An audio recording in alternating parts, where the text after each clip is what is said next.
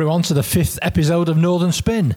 As always, I'm joined by Chris Maguire. Welcome, Chris. Hello, Michael. How are you? I'm very well, thank you. It's been another big week, hasn't it? Certainly has. Yeah. What's been, It's in the big week. news? It's What's been- caught your eye? Come on. It's been a big week for you. It's been a big week for me. Um, certainly in the news, Avanti West Coast, have had their contract to run the Glasgow to London service extended by six months. Surprised a few people. Yeah, and, and all points in between. They call Yeah. it the West Coast Main Line, don't they? Yeah, Do you know how? Do you know how many points it actually goes where you can see the west coast of England? Not many. For about two miles, just north of Lancaster, where it runs alongside Hest Bank by the Morecambe Bay estuary. Yeah, I was surprised it got extended, but I mean, basically they've been put on. Uh, they've been given a last warning. This is their last warning. Um, in more positive news, Liverpool pipped Glasgow to host next year's Eurovision Song Contest. Um, I've been to Liverpool a lot in the last week as well, which we'll talk about later. But Yeah, there's a real, real feel good factor about Yeah. Liverpool. But um, what subject do you want to kick off with today, Michael? Well, Chris, we're famous. Liz Truss has decided to define herself by her enemies, just as Margaret Thatcher did in the 80s. You remember Margaret Thatcher spoke about Arthur Scargill and the miners as the enemy within. He says the Argentinians invaded the Falklands, they were the enemy without. Everyone else, CND, the unions, they were the enemy within. And now, apparently, according to Liz Truss in her awful speech at Birmingham last week, there's an anti growth coalition. Labour, the Lib Dems, and the SNP, the militant unions, the vested interests dressed up as think tanks, which is a bit rich coming from her. They prefer protesting to doing as they taxi from Marple to the BBC studios to dismiss anyone challenging the status quo from broadcast to podcast. She was on about us, you know. She was she all but mentioned us by name. But Yeah. what I would say is, you called it a rubbish speech. I would say that by Liz Truss's standards, because she's not a great speaker, I thought it was probably a reasonable speech, and it, it didn't make a terrible conference any worse. Because going into that speech, people said if she if she messes up on this, she's going to be in big trouble. So already we're only two minutes into this podcast, and your labourist tendencies are coming to the fore, Michael. Um, one thing I did think, listening to the conference, is that levelling up is dead. There's no mention of levelling up at all, No. uh, none whatsoever. I don't know if you No. think it's dead. I don't think they're committed to the levelling up agenda as predicted on this podcast. No. We are not. famous. No, I, I, I did think it was a dreadful speech, particularly for that bit of it that um, she was effectively trying to re-inflame the culture wars and identify people in their opposition to her. I mean, what, what does anti-growth mean? Nobody's anti-growth. Maybe some people in the far fringes of the environmental movement have got a, a, an economic theory called degrowth that they think that um, ec- untrammeled economic growth encourages um, more pollution, more um, carbon emitted into the atmosphere, and we have to slow down a little bit. But that's not Labour Party policy. And she actually nicked the line growth, growth, growth from Keir Starmer. So he sort of can't use that anymore, really. One of the stories that came out, of course, was uh, you know the choice of M people as a song for Liz Truss to come out Yeah, the stage. moving on up. Yeah. Yeah, your time is up. It's time to go. She didn't play that bit of the song, did she? No, Yeah. she didn't. She didn't. But what was interesting about her use of that song is Mike Pickering, former Hacienda DJ, um, and Heather Small, of course, who's uh, she married to Sean Edwards, or, sh- or they have a son together, who's a Labour councillor. right, you Yeah. are full of information today. Yeah, but anyway, they were absolutely livid that that song, that their music had been used. But you know, there's nothing they can do about that. Lots of other politicians before have used walk-up music. Artists have been upset about it, though not possibly Gary Glitter when George Bush used his music to walk up to No. at, at a conference. No, I'll can you probably, imagine? No, I'll probably move on from that. Uh, probably move on from that. Right. So politics. It got me thinking about politics and showbiz, and the very small number of people who have strong political opinions, who are maybe actors, footballers, whatever, and they make that crossover into politics. And probably the most high-profile northerner who's doing that at the moment is Gary Neville, someone you and I have both interviewed. So, what's your view of him, Chris? Gary Neville's a funny guy. Uh, Well, he, he's not a funny guy. Um, he's a very serious guy, actually, and I've read his autobiography. And if you write down all the things that Gary Neville does, yeah, he's a businessman, football commentator, never talks about himself as a former footballer. He doesn't like that. He likes to. He talks about the fact that you know he had a great career up until the age of 35, but he wants the rest of his life to be as successful Yeah. as the first part of his life. Yeah. So he's very much a political commentator now, very very busy. He's got five five million followers on Twitter. Uh, football club owner, Salford City, which he co-owns. Um, interesting fact about him is that you know, I'm a big cricket fan. He once scored 100 playing for, I think it was Bury. Good, good team. Uh, batting at the other end with Matthew Hayden, the Australian Test cricketer as well. He could Right. have been a very good cricketer. His brother Phil could have been an England player actually. Wow. Um, I think the thing about Gary Neville is it was his response to the European Super League that sunk it. Yeah. Because he was so measured, he was so articulate. Yeah. He obviously became a, uh, a member of the Labour Party, I think, earlier this year. At least it was announced earlier this year. Uh, and, I was convinced, absolutely convinced, he was destined to go into politics. And uh, I thought he would follow Andy Burnham as the Metro Mayor for Greater Manchester. That seems to have been ruled out. And uh, he's had a tough week this week. Um, you know, Gary uh, Neville. a- we'll talk about his, his tough week in a moment. I'm not trying to kill the story Yeah. off because he's a former, uh, a fellow Labourite, Yeah. just in case you Yeah. suspect me of that, Labourist, yeah. Labourist.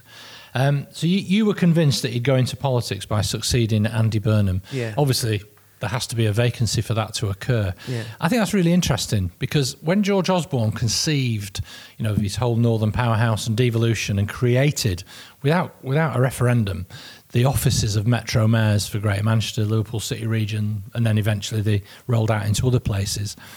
I think at that moment they wanted high profile public figures, not with inside the party system, not council leaders or, or MPs. They didn't really envisage a well known semi household name like Andy becoming, um, becoming one of the high profile mayors and eventually using that as a platform for themselves to become King of the North. I think they envisage people like Gary Neville doing it. And I wrote a piece about Labour losing the 2015 general election. And I commented at the time that Labour's working class base was at absolute peril and it only could take high profile figures like Gary Neville, who's opinionated, successful, and you know, does all has a, has a, has a platform to do for Labour in English cities what the SNP had done for Labour in Scotland. Do you know a guy called George Ferguson? You won't. No. Because I used to work in Bristol and he became the mayor of Bristol. Oh, he was on with the red jeans, wasn't he? the red yeah, he always used to wear red jeans, yeah. but he was, he was a Lib Dem though. who went independent. But but but he was. I think he was an architect. He was certainly worked in business. And when you talk about somebody coming out, somebody coming in from outside, you know, you know, mainstream politics, he Mm-hmm. was known as a. I'm sure he was an architect, uh, very opinionated, very passionate about the environment, and that was the sort of person that George Osborne probably had in mind. To be a politician, you are under incredible scrutiny. And this week, I think we've, it's fair to say Gary Neville's been under scrutiny because he's decided he's taken up the offer to go and work for beIN broadcaster during the. World Cup in Qatar. Yeah. I hate the fact the World Cup's in Qatar. Yeah, yeah, yeah. I think the thing is, he's been branded a hypocrite. Simon Jordan, former Crystal Palace owner, he branded him a hypocrite. Um, and, and the difficulty is, and if you are a politician, you get so much scrutiny. Yeah. Everything Gary Neville does, everything he does, will be is scrutinised already, and he knows it. Um, I think that decision to go and to work for them in the World Cup, you know, it, it, it does beg the question of, you know, is he a hypocrite? Isn't he? Um, but but he's a, he's a very very good communicator, and I just think that. I listened to an interview that he did with Matt Forde, and um, he sort of said that he sees himself being able to influence what happens on the outside. And I don't think I could become a politician um, because I don't think, quite frankly, I could keep my mouth shut. And I'm not hmm. sure Gary Neville could keep his counsel in certain situations because he says what he thinks. Yeah, he does. I thought it was a bit of a masterstroke by Lucy Powell, who's the MP for Manchester Central and Labour's shadow culture secretary, to actually recruit Gary into the Labour Party because it then prevents him standing as an independent against Andy Burnham unless they have a massive fallout. And and he and he leaves the party and goes down that route for his own ambitions. But I interviewed him for Big Issue in the North last year. I found him absolutely fascinating. I did press him on the issue of politics. It was before he was before he officially announced he was joining the party. And I was saying, "Come on, come on, you want to do it? You want to do it?" And he was really curious about it. And he did say and he did acknowledge that politics is hard. You know, you are elected to be a legislator. You're not elected to be a performing circus clown. And frankly, this country's had enough for the last three years of a performing circus clown leading the country because he's got funny hair, a personality, and a bit of a quip at the dispatch box. That's not what the job of Prime Minister is about. And I th- he's, he fundamentally was an unserious person. And I think Gary acknowledges that actually some of the hard yards and work, both that Andy Burnham has to do and MPs have to do, is probably beyond his skill set at the moment. You are, uh, without doubt, Michael, the king of the name drops. And I have no doubt at some point today you will mention a name drop. But I once hosted a quiz, a sportsman's dinner. Um, it's a sportsman's, uh, and it was in aid of a guy, unfortunately, with terminally ill with cancer.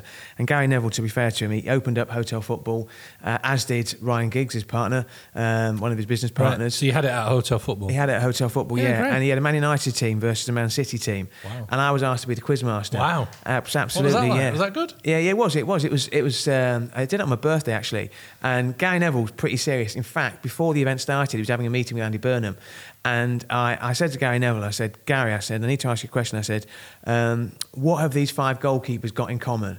And I can't remember the, all the names of the goalkeepers, but Thomas Myhre was one. Uh, I think um, I think Ian Walker was another one. David James might have been another one.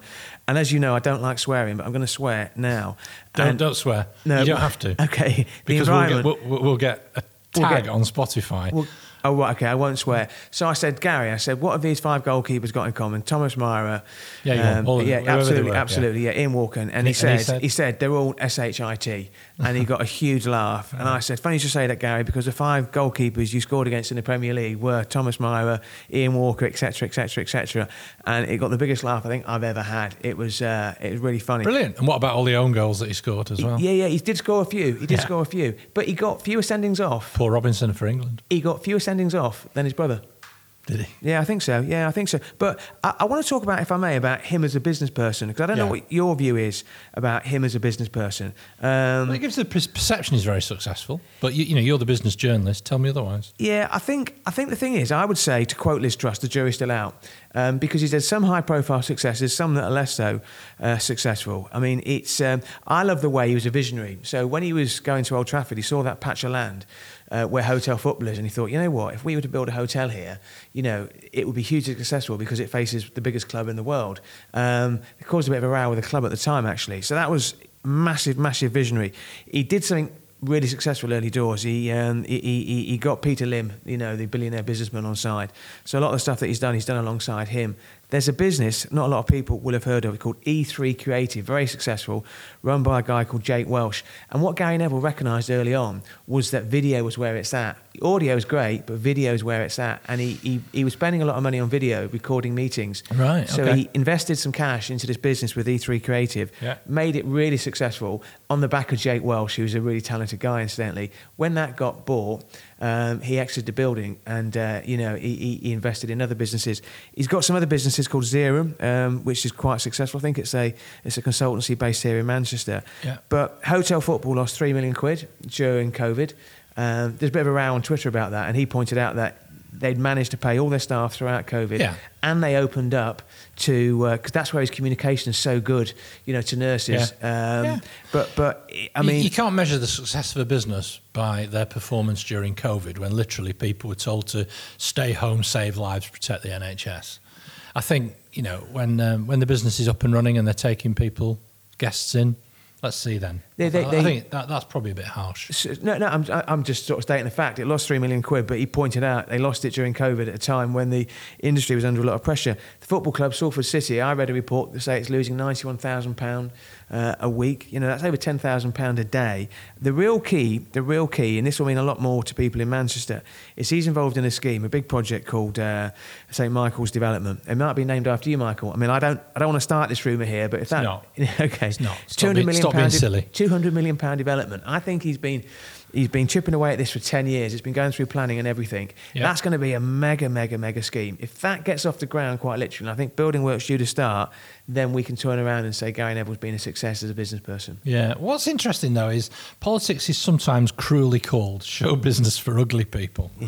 Um, the numbers of people who make that conversion from kind of show business into politics is vanishingly small. I can th- I could think off the top of my head when I was preparing for this. Sebastian Coe, Yeah. absolutely world famous, world leading athlete. He didn't really make a big impact as a Tory MP, did he? No, He was William no. Hague's judo partner. Glenda Jackson, again, Oscar winning actress, amazing. Uh, mother of Dan Hodges, Mail on Sunday columnist. Yeah. And, and then the, I, I guess more recently, Tracy Brabin, who's the mayor of West Yorkshire. She stood for Batley and Spen Coronation Street. and she was Coronation Street actor. Um, I think on a global stage, Trump, Zelensky, Sil- Sil- Silvio Berlusconi, they're big showbiz figures as well. They've made it. Did the term you used politics is show business for ugly people. Yes, that's the phrase that is has been bandied around before. Brings us neatly on to your attempt to try and become an MP. Oh, there you go again with your personal digs. um, I want to ask you about that because I said earlier that I don't think I could become a politician because I don't think I could keep my mouth shut for long Yeah. enough. Um, 2015, you stood for the Labour Party in Hazel Grove. And I think to Yeah. myself, you would feel really naked when you're on that platform when you're about to announce who the winner is. You finished third, you increased Labour's vote. What was that like, and why did you decide to try to become an MP? Um, well, the sequence of it, it wasn't that I set out to do it. I did make a decision around 2013 after I left full time front role, front, um, you know, high profile role in journalism that actually I, I, I do have a political itch that I want to scratch. And I applied to be on the panel of candidates to, to sit on Stockport Council. And, and I was put on the list to to go for a challenging seat, which meant I basically had to, you know, stand in Bramhall or Marple or somewhere like that, where the Tories or the Lib Dems were slam dunk to win, just to get the experience of doing it and to prove that I was serious about it. Um, but then Labour's candidate backed out in December 2014 before the election. And I got really involved and I was dead keen to, to, to do my bit.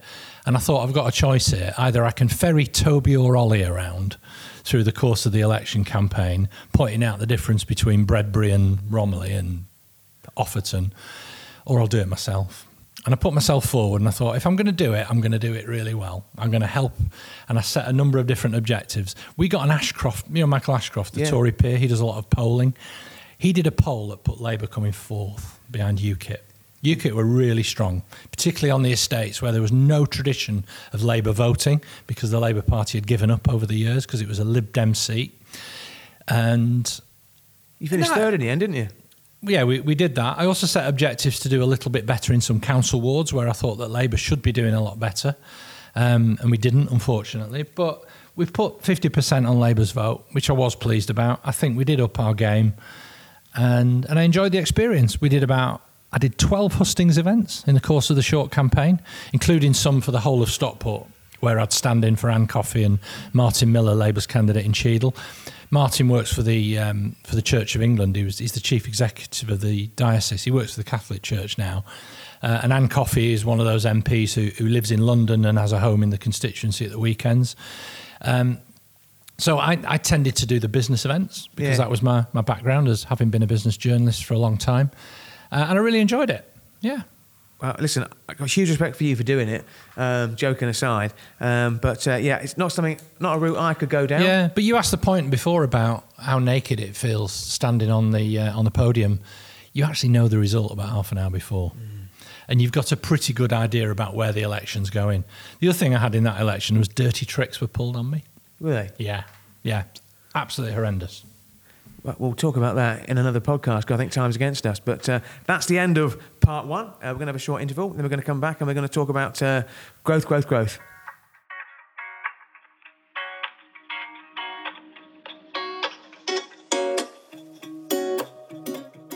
Welcome back to the Northern Spin podcast. Liz Truss's mantra is growth, growth, growth, a phrase that was originally coined by Keir Starmer.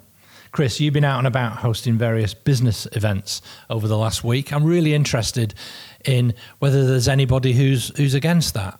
Yeah, uh, absolutely not. But I don't think there's anybody, any of the businesses that I've spoken to in the last week have said we're going for growth because of something Liz Truss or Keir Starmer have said. Okay, so where have you been? Where, where- tell me about some of the places Yeah, I've been you've to been Liverpool. doing I business hosted, events. Uh, I hosted two events in Liverpool, and I don't think I'm, I've done enough to talk up business. And I think that's a mistake that we in the media make sometimes.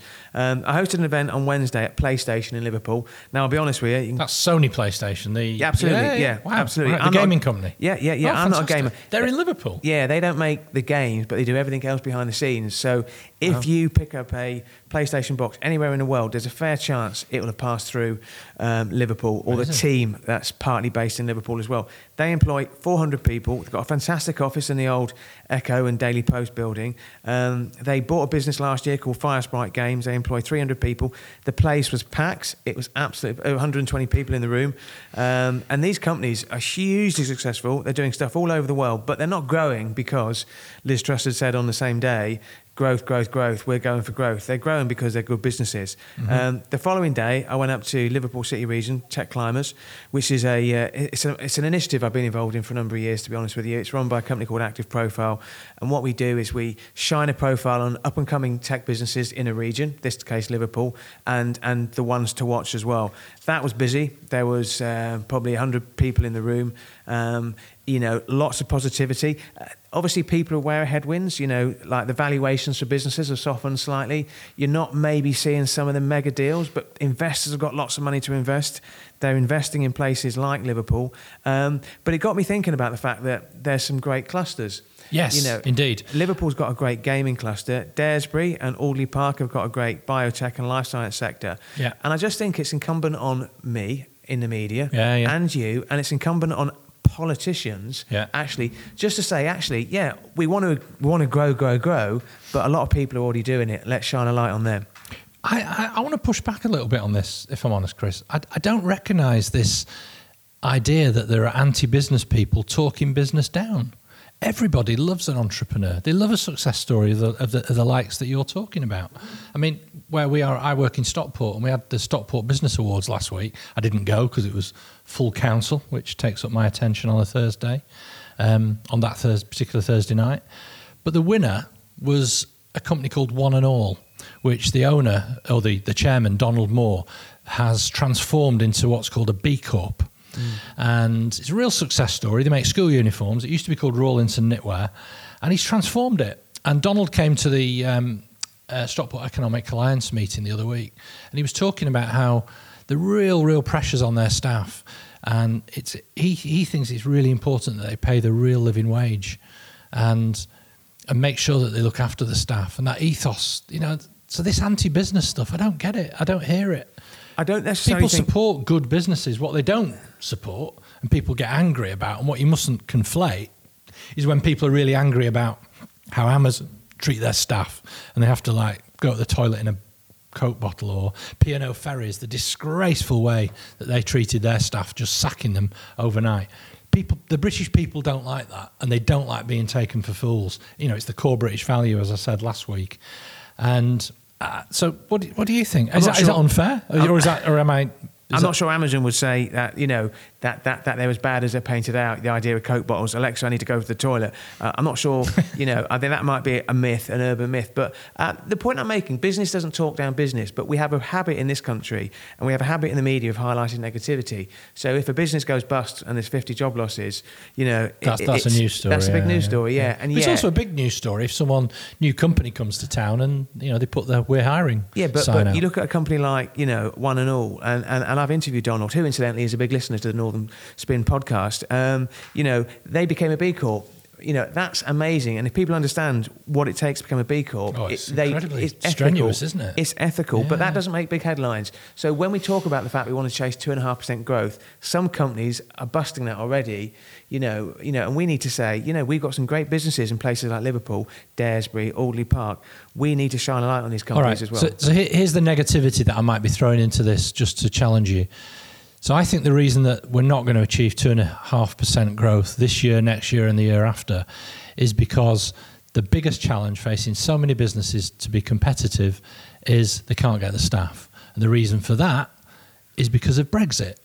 And people don't want to talk about Brexit. Labour don't want to acknowledge it because you know it alienates the people who are daft enough to have voted for it. They don't want to tell them that they were wrong because they feel that that is a is a negativity. But unfortunately, we don't talk about Brexit and we don't talk about the cause, the ill effects of Brexit to the extent that, oh, you're just being negative, you're just being ninnies. Or what did Liz Truss call people?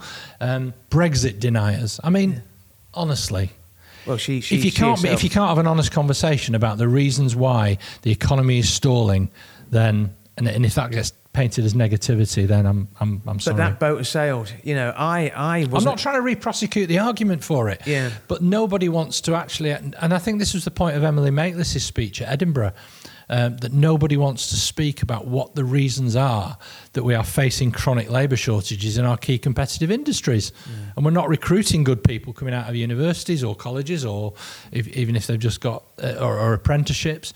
Because there are some key systemic issues in our economy which mean that we can't be competitive. Yeah, yeah, and and you'd get a lot of votes for that if you decide to stand in the next general election, Michael. No, well, Um, I'm not advocating for Labour. I'm just putting some economic realism into the conversation. Yeah, and, and, and, and, and I agree with a lot of what you said. You know, I, I wasn't in favour of Brexit, but like I say, that boat has sailed. And the problem with politicians is, is it's, it's, it's such a divisive issue uh, and remains a divisive issue. But But what you could argue is, well, we need to be back in the single market, or we need to be to encourage free movement of labour, goods, and services. You know, for us to join the customs union again, for instance. But nobody will put that on the table because it then it plays out as a culture war issue, and you have that absolute balloon Nigel Farage down at Dover Docks with his red cords on, pointing at people escaping war and, pro- and persecution. there are no legal issues in calling Nigel Farage a balloon. No, there aren't. None whatsoever. But if we talk about Brexit, Brexit became an immigration issue. It did. And and what we've got to, and the problem is is that the idea that all immigration is bad is is completely wrong. It's it's Of course it's, it is. Yeah, Of course it is. And, but we need to have that conversation. But um, we're going for a break. Um, thanks very much. This is the uh, Northern Spin podcast. We'll be back after this short break.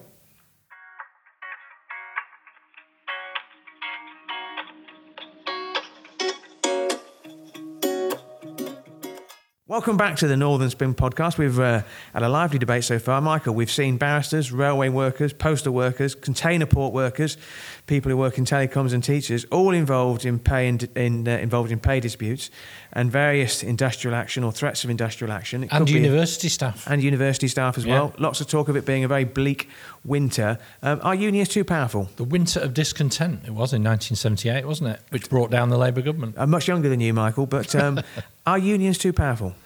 Um, right. People are fed up.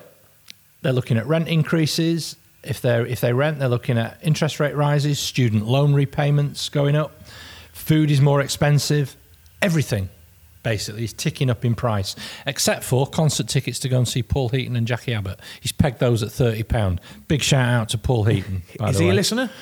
He, he might be. Okay. He listens to my radio show. Okay. On Sunday nights on Tameside Radio. Okay. Music therapy. But anyway, Paul Heaton, who, who um, lives in Manchester. Great, great tunes, by the way, people. Um, but at the same time, I said it. I've already said it on this podcast, and I said it last week. If the British people think they're being made fools of, then they absolutely rise up. They change their voting habits, or they will, when pushed, take industrial action. So it's tough out there. And when they see bosses taking big, big bonuses and pay rises, and they're being asked to effectively take a pay cut, then they will take industrial action. So that's what's going on here. That's the dynamic. It's not union barons pulling the strings. That is an old cliche that Liz Truss wants to propagate. That people like Mick Lynch are some kind of evil overlord pulling the strings and forcing people to take industrial action. So I, I sort of don't accept the premise of your question that it's powerful unions uh, holding the country to ransom, which I think was what that wasn't my it. question. That wasn't my question. And, and just by way of some sort of context, is you know I'm 50. My dad was a miner, so I Mm. remember what the mining strike was like in 1984, and it, it, it was horrible. I'm from Kent, you know, Yeah. um, and People forget that Kent had a mining area, Absolutely, yeah. we had three South mines. Yorkshire and- Yeah, hundred percent. Yeah, we only had three mines there. My dad worked as a ventilation officer down there. His dad worked in the mines before. Um, dad didn't work in the mines during that time. Um, you couldn't, you couldn't because it divided whole communities. And I was 12 years of age. I'm Wow. a twin. You know, I remember seeing houses with daub with the word scab on. It was an horrific part of my childhood. But not And- yours, 'cause you- your dad stayed out for the whole we, year. We, Wow. he, he, he, he, he worked. He picked apples. You know, my dad picked apples. My dad, my dad, who, who is one of my heroes. My dad would get up at the crack of dawn and he would pick apples, and his hands would come back bleeding because he was picking fruit all day, just to earn seventy yeah. pound a week in order. But as a kid, you don't realise that. Yeah, the point yeah. I make with industrial action. And has- that kind of made you a bit sort of suspicious of militant union action? Do you Um, think that's part of you now? I, I, I, I respect people's, um, you know, right to strike. I absolutely respect it, you know, and they don't take that decision lightly. But my dad didn't take that decision lightly. My dad couldn't go back to work, and he wouldn't go back to work. Um, But did you- he, was he suspicious of the motives of Arthur Scargill? I don't want to put. I words don't in your know. I mouth. don't know because Dad, like a lot of people, don't talk about the war. Dad never really spoke about the strike. He Right. tried to protect me and my brother, but it had a big effect on me. So I, I don't. You know, the problem is some some company bosses are taking big pay rises. Not Mm-hmm. all company bosses are taking big pay rises. Some union officials, um, you know, are, are you, you could talk about the excesses. You know, I don't know that. What I do know is that when we look at the rail system you know, we pay more for our tickets, I think, than anyone else on mainland Europe. Um, my wife uses the trains on an occasional basis, and she must phone up every other day when she uses them to say the trains have been cancelled. We have we have a train service that is not fit for purpose. No, it's not. It's you know, dreadful. Yeah. uh, we we pay more for it. You know, it's absolutely dreadful. So. If there are to be pay rises, and there should be, because there has to be, you know, we have to see a, a um, we have to see a modernisation of the rail service. That means it is fit for purpose, you know, and, and, and at the moment it's not. That's Yeah. how I see it. Well, interesting. Maybe we can return to this in a future podcast because I have been doing a little bit of work with Community Union, which is a, a progressive trade union with some really good ideas on on the future workforce. You were talking about the tech companies that you. Maybe we could even do an, an event on it. Yeah. Um, you know, the tech companies are really struggling to hire good people, and it's a very competitive market to keep people inside companies because they're being offered pay rises to go and jump ship and go and work for somebody else. And how culture in workplaces is a really, really pertinent talking point and a big issue within within within tech companies. So I'm really interested in this issue about culture in the workplace and the, the, the freelance and contractor division of the community union is providing peer support. It's providing legal advice for people who are, you know, um, with their, you know, with a different tax situation. Providing peer support networks, skill support, campaigns on prompt payment and contractor arrangements. So I'm really interested. Maybe we could return to this in future about the role potentially of trade unions in, in organising workplaces, not just for destructive things like, you know, leading people out on strike, but actually creating a modern, progressive um, work, work, workforce. I'll just yeah, what I'll do because I'm mindful of time. I'll just try and answer it in 30 seconds because I think we need to come back to it. If you look at a lot of the industries that are going on strike, they're it's the sort of industries where you've got to be there in person.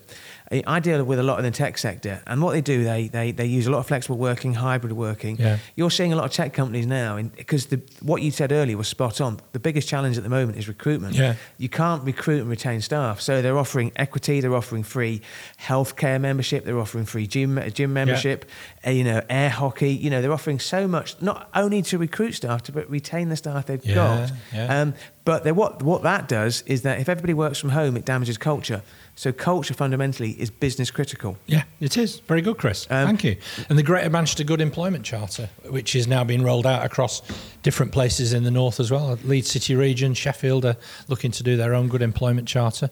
I think that's a good example about creating a good workplace culture within a within a place within a city region. Now, I'm going to get you to talk about something that's really close to your heart now that you love talking about. Um, no, not yourself, Michael. Um, I'm going to talk about name drops. Okay, so at the weekend. I think you're the big, a bigger name dropper than me. well, let's have a name drop off. Um, so, so you went to um, your big passion, Blackburn Rovers, at the weekend, and Yeah. then you also went to watch uh, um, a podcast, uh, which was uh, with, Alastair Campbell and Yeah. Rory Stewart. Yeah, I you did, know, yeah. Yeah, I'm going to ask you about that. I'm not going to mention the parking ticket you got in Blackpool, but we need to sort this out, world. Um, Yeah, Blackpool Council. your mobile phone has got Peter Mandelson's number on.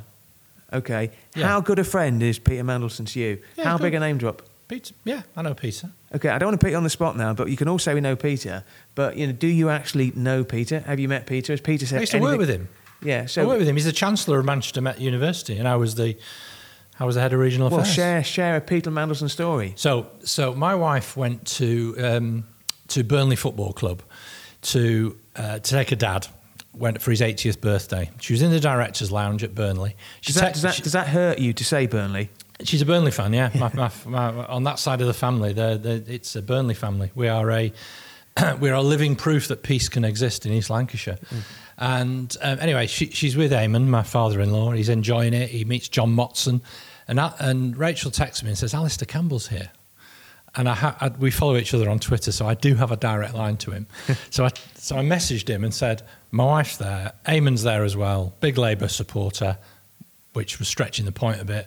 He'd love to meet you. Can you? Could I? Could you go and have a chat? And uh, no, nothing. Radio silence. Rachel then takes it into her own hands. She goes up to Alastair and she says, You might know my husband. Um, he works with Peter Mandelson at Man Met University, Marple Leaf on Twitter. And he says, Oh, yeah, he's a complete TWAT, um, which is nice. Yeah, absolutely. and then, and then, and then he flirts with her. Yeah. And then he then texts me back and says, I've already met your wife. She held my hands tenderly and told me of your Venki problems. so not only does he attempt to make a cuckold of me, he tries to then rub my nose in it as well. What about Peter Mandelson?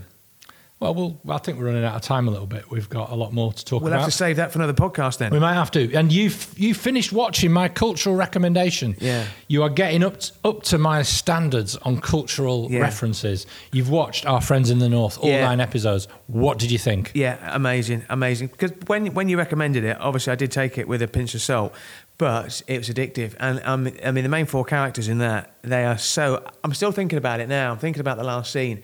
Deeply moving. Daniel Craig, phenomenal, absolutely phenomenal. I, I start crying even thinking about it. yeah, no, it was. Uh, I mean, you've given me a few more recommendations. In the Loop is the next one you want me to watch. It is. That's Which- a film. It was like a spin off of The Thick of It. Yeah. Now, you probably don't like The Thick of It because it's, it's, la- it's labourish and it's got loads of swearing in it. I like it. I like Peter Capaldi in it. Um, Right? But, but, but- it just swears all the way through it. yeah, but there's a time and a place for that. I mean, and the there's some quality swearing in in the loop, by the way. Is it? Well, Yeah, I, weapons grade. I don't like swearing unnecessarily. That's my point. Right. Um, one thing I do want to mention before we go, actually, is the uh, City Mayor of Liverpool, Joanne Anderson. Well done to Joanne for being the leading force behind getting Eurovision to come to Liverpool, beating Glasgow in the final. Absolutely, absolutely. But it's still it's Ukraine's Eurovision, 100%. which Liverpool will be hosting. So well done, Joanne, for that, which is what you wanted to say. But Joanne's it? been very careful to say it's Ukraine's Eurovision Yeah, that they're hosting. But but she, she's class act, isn't she? she came out and announced that she's um, battling um, breast cancer. I think it's stage two breast cancer. Wow. She's talking publicly about it, which I think is great when people in the public eye talk about that. And she's encouraging people to have tests because I think that's how I think that's how her Yeah. breast cancer was diagnosed. So Joanne, you know, Oh, wishing right, all the Jo. best. Yeah, amazing. I met her at Labour conference, by the way. Ping, another name drop. Another name drop. No, but she, I think she's fantastic. She's such a powerful, you know, she stepped up when others didn't. You know, when the other Joe Anderson stopped being the mayor of Liverpool. Yeah, absolutely, absolutely. But there's some good stuff coming out of Liverpool, uh, which we've alluded to in this show. Yeah. and He's not been so. without his problems recently as well. for sure. Right, that's great. So give us a review on um, on Spotify or whichever podcast platform you choose. Um, this has been Northern Spin. Thank you to What Media for recording this podcast, getting it out there, marketing it, and doing everything they do. They're wonderful, wonderful partners of ours.